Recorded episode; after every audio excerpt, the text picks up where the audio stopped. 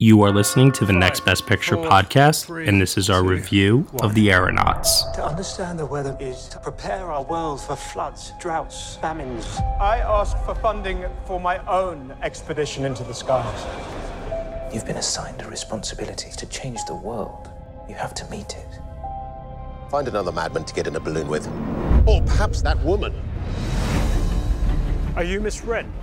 I need to make studies of the air. I need you to fly us higher than anyone has ever been. You even have a balloon. Not yet. Will you help me? You're incredibly late. Are you ready? You have no conception of how ready I am. Today, history will be made. This pressure is changing fast. And so it begins.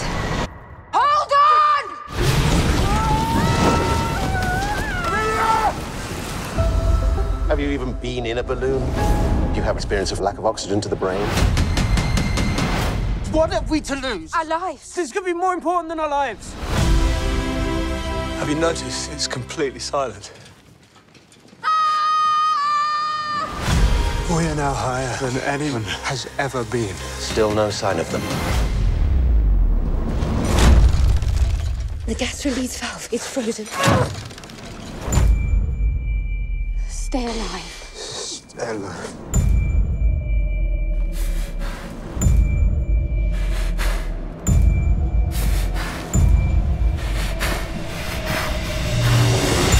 All right, everyone, you were just listening to the trailer for The Aeronauts, and the story is as follows. In 1862, headstrong scientist James Glaisher and a wealthy young woman, Amelia Wren, mount a balloon expedition to fly higher than anyone in history.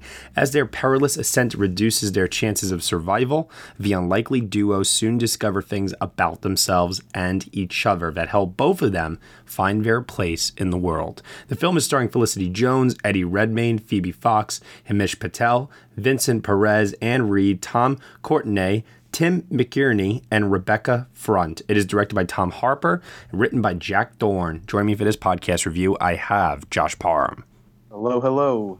and Dan Bear. Women don't belong in balloons. Oh my god, that line in the trailer, I feel like I heard that repeated more than any line this year. Um, I think it was Cody. Cody was like the first person to like point it out. Women don't belong in balloons, and he's just like, ugh. Okay. It's just the most ridiculous line. It really is. It, it goes a little too far. I, I remember the trailer for this movie uh, premiered, I think, a day before or the day of Telluride, where it was set to have its world premiere. And uh, I remember getting glimpses of, like, oh, well, this looks beautiful and thrilling and a really, really fun big screen adventure. But what's up with some of the dialogue? you know? Uh, and sure enough, you know, watching the aeronauts, I, I- do have I do have a bit of a mixture of opinion on it, uh, ultimately, and it's still something that on a second viewing has uh, not changed for me. Um, I'm wondering how you guys also felt about it. Maybe you'll get me to sway one way or another. We'll see. So uh, let's hear first from Josh. Josh, what do you ultimately think of the aeronauts? Well, I think I'm right there with you, Matt, in terms of a mixed opinion on this movie. There are elements to it that I do kind of enjoy and really wanted to even like more. I'm somebody that really does like this whole kind of aesthetic of the time period that this movie takes place in, that like mid to late uh, 19th century English setting. I, I do kind of like that, especially if you can. Not that this is science fiction, but it sort of feels a little bit like it, almost like a Jules Verne type story. I, I'm usually really into that, but I think the ultimate problem with this movie is, despite some really good set pieces, the script, as we've already mentioned, is really, really lacking. The characters are not that interesting. The whole plight that they're going through, I never really found that compelling. I think that Felicity Jones does most of the heavy lifting. I think she's actually pretty good in the movie, but the rest of the things that are around her are just so boring and uninteresting. And I think that's the ultimate problem with the film. Yeah, um, I can kind of understand what you mean by that, and I feel that exact same way as well. I do feel like Eddie Redmayne in this is a bit more bland as a character. Yeah. And also on the performance level as well, because he doesn't get uh, some of the opportunities that Felicity Jones uh, receives in this to really stand out and carry uh, the weight of this movie, as it were, especially as we get to the uh, the third act. Um, Dan, what about yourself, though? What do you think? So I am.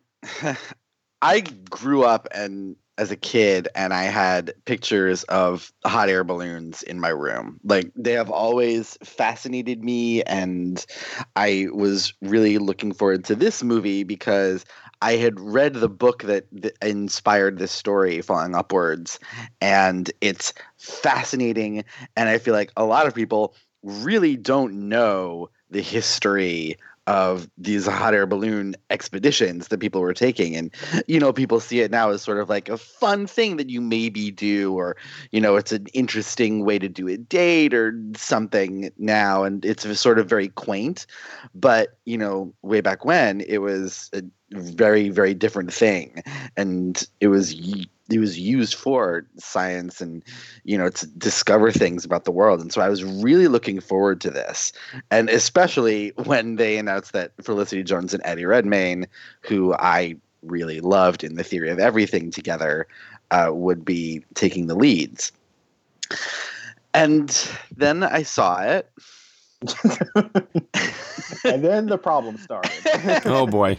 I uh it, there, like you said, Josh, there are so many things about this movie that I liked, individual pieces that are so strong, but I just don't think it comes together as a whole. It's it's one of those cases where the whole is it's not equal to the sum of its parts in mm-hmm. many ways, and I think it does start with that script. I the structure of it, the flashback structure.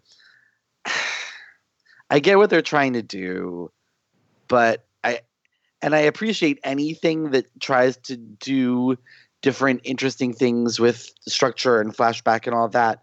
But I feel like this story in particular, anything that's sort of survival, where you really have to be invested in the characters in order to get through it, um, it needed, it would have benefited from a more linear structure totally agree with that. The the flashbacks did kind of drive me crazy a little bit because as oh, soon as right from the very beginning, there's like flashes of editing of the on-screen danger that is to come, and I'm just like, how is this movie edited right now? You mean the very very beginning, like the first couple seconds of the movie? Yeah, like I, I just right right from the very beginning with that, and then the uh, odd narrative uh, structure with the flashbacks uh, woven in it, it just like and Josh, I'm sorry to cut you off with this, but this was like this just drove me crazy while watching the movie. Oh no. Um I thought it was thrilling and everything that takes place inside the basket. I think that's where the meat and potatoes of the story is. Uh I I genuinely feel very very strongly that the movie would have been better overall if it was told in a linear fashion. Yeah, I mean it's it's because once we we were already with them in the balloon in the basket before we know anything about them and they're fighting for their lives almost right from the very start. And while that is shot and edited and scored very thrillingly, we're not invested in these characters at all. no, and I think especially the Eddie Redmayne character. Like yeah. I think that Felicity Jones, they give her kind of a more emotional backstory that sort of works for the movie. It's kind of generic, but I think that her mm-hmm. talents as a performer help to get you somewhat invested in her backstory. With Eddie Redmayne, I just felt completely lost as to why we should care at all about what he's doing. And I think a lot of that is how it's written, a lot of that is his performance, but I feel like that's a very big driving force of what should be in this movie that is severely lacking in getting me interested in what these characters are actually wanting out of this journey. Yeah, and that's the, my second biggest problem with the movie is that so because so much of it is predicated on for science. Yeah. But they don't really explain what he's looking for and what implications the data he gets is going to have. Yeah. Th- there's no connection to a larger and I for you know, like I I read the the book that it's based on, so I have some sort of base knowledge about these expeditions. But I'm for people who haven't or who don't know anything about meteorology or this period in history, I worry that they're just gonna be so confused. uh, yeah, because like the movie offers this idea that, like you said, yeah, it's for science, and they want to collect this data to predict the weather that could save lives and all that. But there's really no context about why this is so important, other than just a theoretical one. And the movie doesn't do a good job of of establishing the real stakes to what they're doing. It kind of does it for Felicity Jones's character, which yeah. is why I think that side of the story pulls you in a little bit more. But yeah, when it comes to Eddie Redmayne, like his whole motivation just seems so opaque to me that it's hard to get really invested in what he's looking for. The other thing too is that like because if you can't establish an emotional connection to that, you're forced to establish an emotional connection to uh, Felicity Jones as a character and what her backstory is and her motivations for wanting to get up into the balloon. And I once again I think that the way that the story is told um, with the structure, I think it hinders all of that. You know, th- there are I, there are some issues I have with this movie, and each one kind of informs the other. Um, and then the first thing is that the movie has an extremely quick, rapid pace. Yeah. Um, for such a big screen, epic, thrilling adventure like movie, um, this movie clocks in at under two hours long. And because of its narrative uh, structure, you know, we're getting the first thrilling like action sequence 10 minutes into the movie without any build up, without any establishment as to who these characters are, why we should care about them, right? It's just spectacle for the sake of spectacle. And in fact, and that was one of the things that really, really upset me was that it opens and uh, Amelia is practically a clown. I don't understand tonally. Eh, I, I, I really I was minutes, so yeah. perplexed by that scene. The I really was. Five ten minutes or so when they're taking off in the balloon are so tonally dissonant to everything else in the movie, and there is a reason for that. You know, they had to raise money to do this, and she's putting on a show for the people so that they can, you know, they can applaud and like feel like they're doing something and they're part of something and they had to do this for like it's basically 18 1800s version of publicity but it, it's not well explained. She looks ridiculous. Well, and then like two minutes later we're into they're fighting for their lives. Yeah it moves way too fast. Did they mention something like that the people there pay to see the balloon lift off? Did they say something about that Yes, they did, but it, yeah. it's one of those lines that comes and goes, and like, it's oh, a show. Okay, you know, yeah. it's definitely a show that they're putting on for I sure. Mean, I'll yeah. agree with you that it doesn't really fit tonally with the rest of the film, but I, I will admit that I think maybe just because her performance of selling that showmanship was so kind of endearing to me, I actually didn't mind the way that it started, and I guess maybe because in my mind I was using at least my own logic of well I guess they're yeah they're putting on a show for like investors essentially.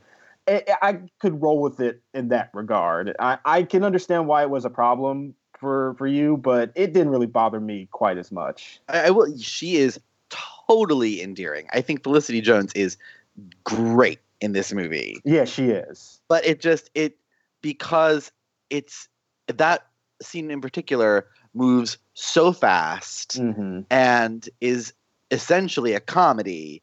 And then we are right into there's a giant storm and they're fighting for their lives. It, it, it was a little bit uh too whiplashy for me. Yeah. Yeah. and then the other thing that's also a problem too in terms of the film's uh, runtime is that because there isn't enough time uh, to tell the story in my opinion you then get these very, very heavily uh, emphasized, forced dramatic scenes of dialogue in these flashbacks where the character development, the motivations, and everything else don't have time to breathe. Like they're not padded out well enough. And so, you know, when we were talking about before, you know, women don't belong in balloons. Uh, you know, you end up getting lines like that that have to boil down the themes of the movie and the motivations and everything else down to the barest simplicity. And it just comes off as just extremely heavy handed to me. And I kept rolling my eyes at so many lines of dialogue, you know?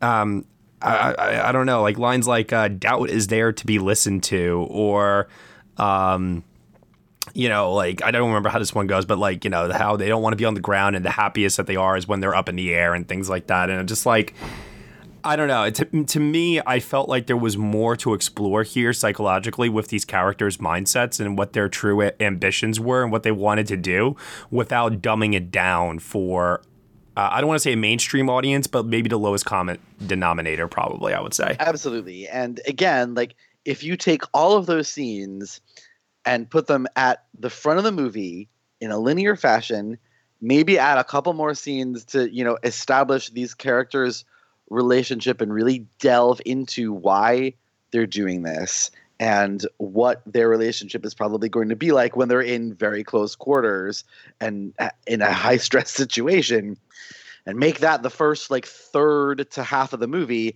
and then have the balloon everything in the balloon be the back half this movie is so much better. Our bodies come in different shapes and sizes so doesn't it make sense that our weight loss plans should too that's the beauty of Noom. They build a personal plan that factors in dietary restrictions, medical issues, and other personal needs so your plan works for you. Noom doesn't restrict or shame when you want to treat yourself. Their flexible program focuses on progress instead of perfection. You don't have to give up carbs or anything. And with their daily lessons, you can learn something new about your food choices every day. After just a few days of using the app, I learned how to recognize cues for overeating and how to choose the right foods to feel full. Stay focused on what's important to you with Noom's psychology and biology based approach. Sign up for your trial today at Noom.com. That's N O O M. Dot com and check out Noom's first ever cookbook, The Noom Kitchen, for a hundred healthy and delicious recipes to promote better living. Available to buy now wherever books are sold. Greetings from Evergreen Podcasts. We're rolling out a listener survey and we want to hear from you. The information in the survey will help us gather statistics and in turn make our shows more appealing to advertisers. I know most people don't like ads, but this is one of the only ways our shows make money and help keep their lights on. We promise it will only take a few minutes, but the impact on our podcasts will be tremendous. As a token of our appreciation, we'll randomly select one lucky participant each month to win an exclusive merchandise package from Evergreen Podcasts. Head to evergreenpodcast.com slash listener survey to help a show and possibly get some free stuff for doing so. We can't thank you enough for the support. Now back to the show. Yeah, there's a nice trajectory of character growth, uh, the journey. There's a building of stakes, as it were. Yep. Uh, I completely agree with you, Dan. I think if this movie was re-edited and told in a linear fashion, I think it would have been a much, much stronger movie. Hundred percent. Well, and it's I'd so also... interesting because I, I, I, when I saw this last night, um, uh, the director and the producer, one of the producers, were there to do a Q and A after, and Tom Harper, the director, was like, "Yeah, you know, the flashback structure was always in place."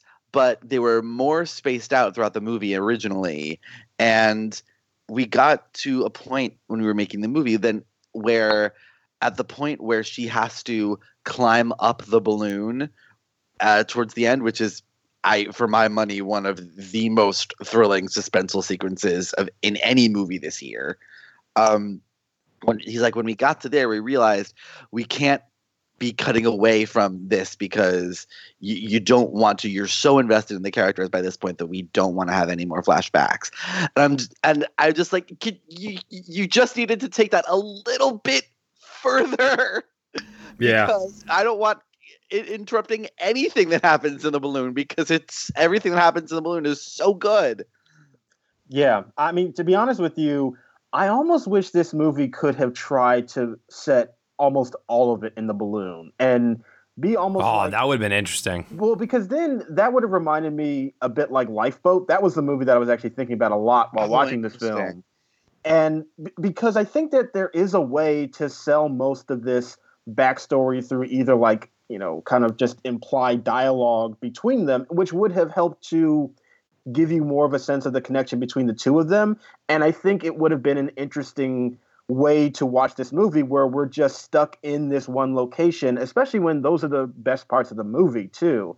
And like you said, every time it cuts away from it, we lose all that momentum that I think would have really helped to sustain itself had we just stayed in the balloon with those characters and with those sequences. And when we are in the balloon, that's where the movie really does, you know, for lack of a better word, soar. Because that's where the technical prowess of Tom Harper and all of his various departments really, really come together here. Uh, on a technical level, this film is really, really, really well done. Agreed. From its cinematography to its costume design, the visual effects, the sound work, the score by Stephen Price. All these elements, when they're in that damn balloon, they all come together to create something that I I don't understand why Amazon Studios is not pushing this as an IMAX movie. I really don't. I, yeah, they, uh, God, yeah. So it is baffling to me It's spectacular. because there are some sequences in this that are downright breathtakingly thrilling. I know that there were comparisons made. Um, I remember even at Telluride before it screened that there were um, moments that would remind us of gravity while watching it. If you have like an intense fear of heights and you're watching this on the big screen, Gravity or um, what was the Robert Zemeckis movie uh, with Joseph Gordon-Levitt? uh, the walk. Yeah, the walk. You know, th- th- there are just some moments in this in terms of height and scale and everything else where you're just like, you know, like it's just like so intense and so scary to watch. Uh, you're just holding your breath. Uh, hoping that nothing happens and like i said it's it's everything it's the visuals it's the sound work um, you know especially in moments of tension the lack of score uh, to highlight you know some of those really really intense moments it's just really really incredibly well done Yeah, I'm so disappointed that this wasn't an IMAX, and Yeah. even watching it on you know a fairly big screen. I did go to the movies to see this. You could even still feel that this would work so much better if you had that 60 foot screen in front of you, and it just diminishes so much. But it, still is to credit to the filmmakers that they were able to still make something that felt quite as thrilling. And I agree, all of that those technical elements that come together are really, really well done, and they are the clear highlights of the film. another fun uh, anecdote that I learned at the Q and A with the director was that um, apparently the DP it was Mhm. scared of heights, oh geez and they shot and they actually shot everything you know in the balloon. Like it, a lot of that is practical. Like they actually flew in the balloon, Eddie and Felicity, and they did all that um, they actually went up. So it's really kind of fun to think of them like up there doing all this and just not being able to control them. I think the moment in the movie for me is when they get near the top, uh, and and when I say near the top, I mean like really at the height uh, yeah. that they get to where the temperature becomes uh, freezing, because then that's where the set dressing changes. That's where the makeup uh, effects uh, start to apply to the characters. You really, really, really do get the feeling of a sense of cold while watching it. Some movies are not able to, I think, accurately like reflect what true cold really, really looks like on screen. I think The Revenant does it well. Uh, Titanic does it pretty well. Um, but this movie I thought also did it well where I watched it and I started to like feel cold even though I wasn't while watching it. Another fun anecdote. That's because they were actually freezing them. Oh geez. They they shot that in the studio and it was in freezing conditions. Oh my. Like that, all the redness of their face and everything. That's not makeup work. Oh. Wow. Yeah. Well, that's horrifying to think of. Especially for the aeronauts. Yeah. Okay. All right. But then also too, that's where you get some of the uh, really, really great stunt work as well. Oh, uh, There are like you know, there's a moment where Felicity Jones has to climb out of the basket to the top of the balloon to fix a problem. And I just, I mean, like, that's like one of my favorite scenes in a movie I think I've seen this year, easily, Yeah. in terms of its execution. So it reminded me of the Burj Khalifa sequence in Mission Impossible Ghost Protocol, uh, in how like it just made me curl up in the back of my seat and be like, "Oh my god, oh my god, no, no, no, no, no," the whole time.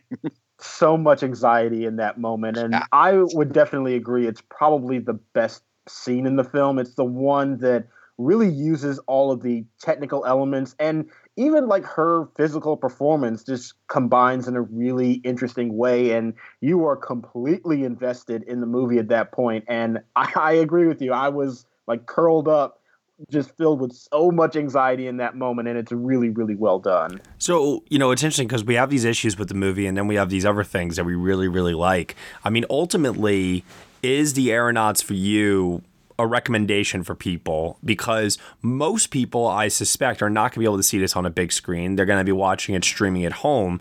Uh, where, where do, like, what do we do at that point? You know? Is it still worth checking out? I think so. I mean, it's definitely a film that I would say see on the largest screen possible, if at all possible. but I, yeah, I mean, this is definitely, I think, a good. It's worth seeing.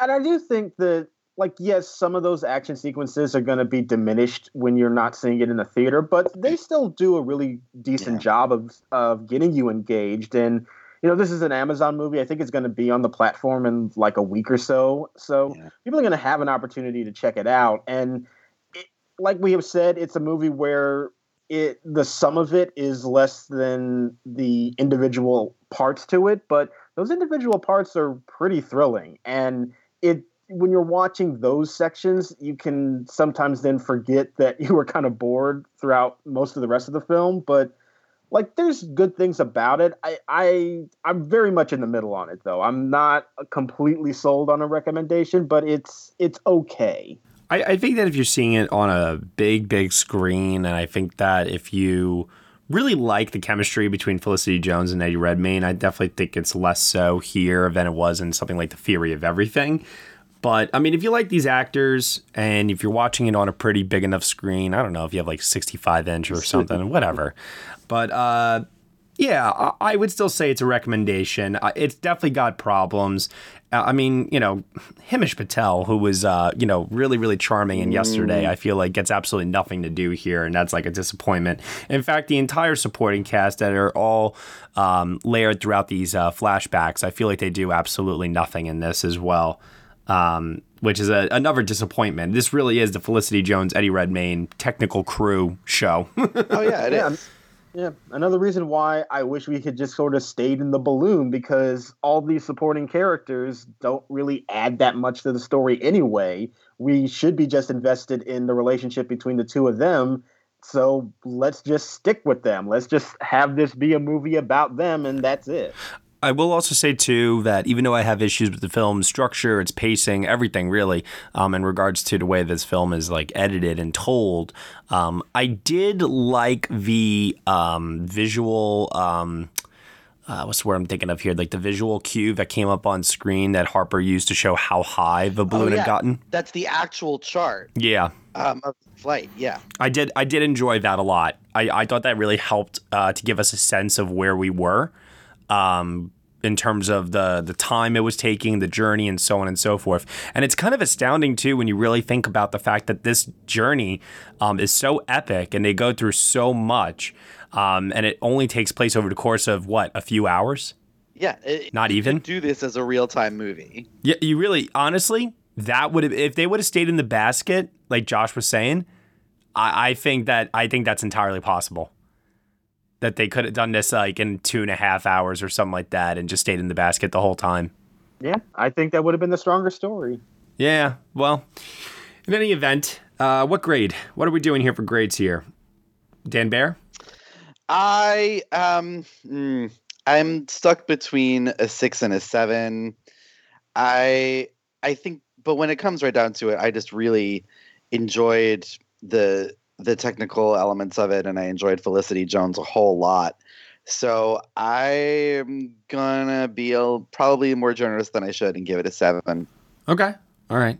Uh, Josh Parham, what about yourself? Well, I think I'm actually going to be a little bit harsher on it. I agree with you, Dan, that the text and Felicity Jones are really excellent, but the story just really didn't do it for me. And honestly, that I wait a little bit more when judging a film because I got to be invested in something with the characters and with the story. And this just really struggled to get me into it. So despite some elements I did like, I'm very mixed on it still, and I'm going to give it a five out of 10. And I'll go smack dab right in between the two of you.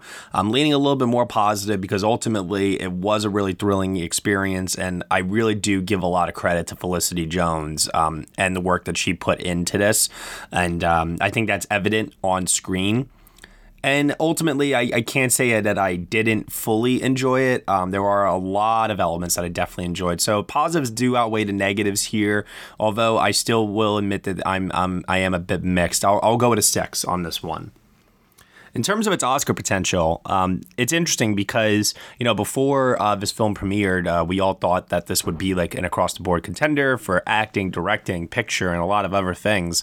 Now it looks like we're just looking at this as a tech player. I'm really, really curious to know, based on your current Oscar predictions as of today, Josh Parham, Dan Bayer, what do you guys have the Aeronauts predicted for? I think it can get into visual effects. Yeah, I could see that happening. Yeah, I, I do actually have it in my lineup right now. I'm not completely sold, but you never know with that brand. Sometimes they may just really go for the very intricate details of those effects, and I could see it sneaking in. I'm trying to think what else because like it does seem to me that I mean now that you just said the thing Dan about like the makeup and hair mm-hmm. uh, as well and how that was actually real, um, I think I'm gonna have to remove that from my makeup and hairstyling uh, predictions now at this point. Well, you know, another place that I would say look out for is costume design. Yeah. Oh yeah. Alexandra Burns. Totally. Yep. yep. Former Oscar winner who um, I actually conducted an interview with, and she got to speak about her work on this film a little bit more. I think the uses of color in this, especially, are incredibly striking. And one of the other things I also really, really liked was how the characters' uh, outfits when they start in the balloon to how they look at the end really do tell um, a story. Yeah. You know, onto themselves in terms of how much those clothes got uh, stripped away, if you will. And um, you know, I think there's a lot of showy work there. Also, it layered in the flashbacks, and you know, it's a period drama at the end of the day. They love going for that stuff. Yeah, and I would love it if it got in for production design too. I mean, they built that balloon. that is true. Yeah, yeah, they really did build it for real. So that's pretty cool. Production design seems like a little bit more of a stretch, but I could definitely see costume design happening. That would not shock me in the slightest. Yeah, I think I'm looking. I think I'm looking right now at costume design, visual effects as its best play right now. Yeah, which I think I actually have it currently predicted for those. Yeah, I don't see it getting into cinematography. I don't see uh, Steven Price's score I anymore. Would, I would love that score to happen, though. Oh, I that, really like that score. That score is so so good, and I agree. I don't think it's going to happen but it's such solid work. And Steven Price is actually, you know, for a guy who actually won an Oscar, I feel like he's sort of underrated. Yes. Like, not, Agreed. I don't really feel like people really talk about his scores as much as they should. And he's so good. Like every single one of them, even for movies that aren't that great, his work is always exceptional in them. I, I, I definitely agree with you on that. That he's underrated. I think that like part of the issue there is that he hasn't come up with like anything. Um, while his scores are really good, I I never get a sense of any memorable themes or anything of that sort. Plus, also too, you got to look at some of the movies that he has done since his Oscar-winning work on Gravity you know, Suicide Squad, Baby Driver, Ophelia. Like these are not movies that scream out to the world, you know, listen to my score for Oscar consideration, you know. Right. And also yeah, like there was a score in Baby Driver that wasn't all soundtrack. His work on Fury is pretty good though. Yeah, I love yes. the Fury score. Yeah, it's great. Yeah. And his work here is pretty good too. I, I definitely think that he will have another uh, major Oscar contender at some point. I just don't think it's going to be this one. That's yeah. all. No, it won't be this one, but he should because he definitely deserves it. Mm-hmm.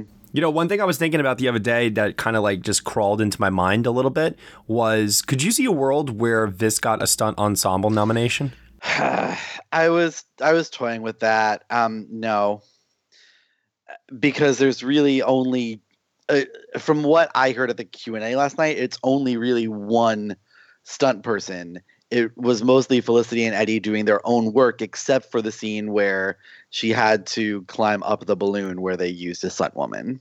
Okay, gotcha. Well, but there's the scene at the end. You know, there's some stunt work when the balloon. Oh yeah, when the movie is, is falling down. Yeah, yeah. Yeah. Um, but I think it's when you're thinking of stunt ensemble, I don't think this is because it's two people. You know, I mean, it is true. But remember when Nocturnal Animals got nominated for stunt ensemble at SAG? Like, weird oh things can happen.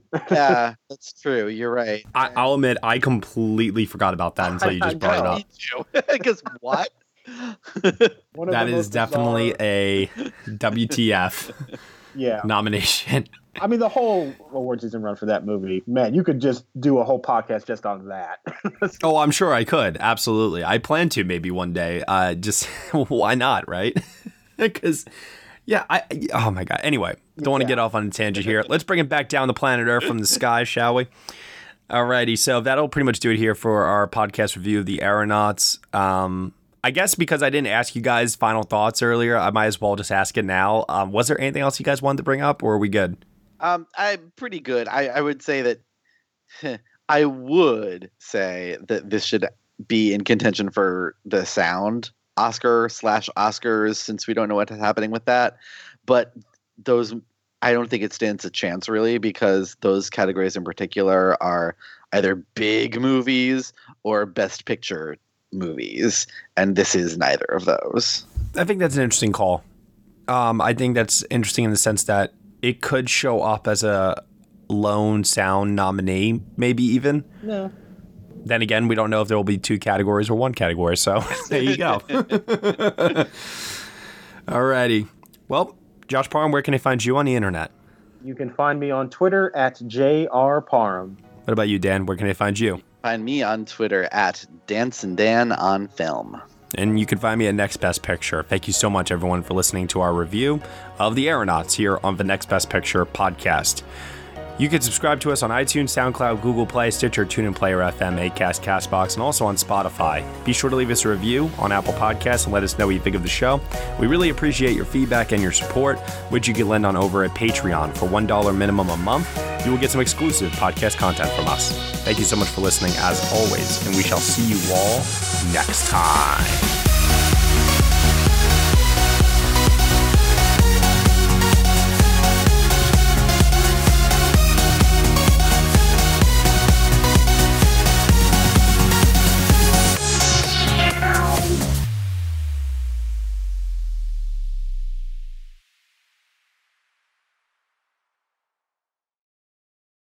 Hey, Hey there. I'm Hannah. And I'm Audrey.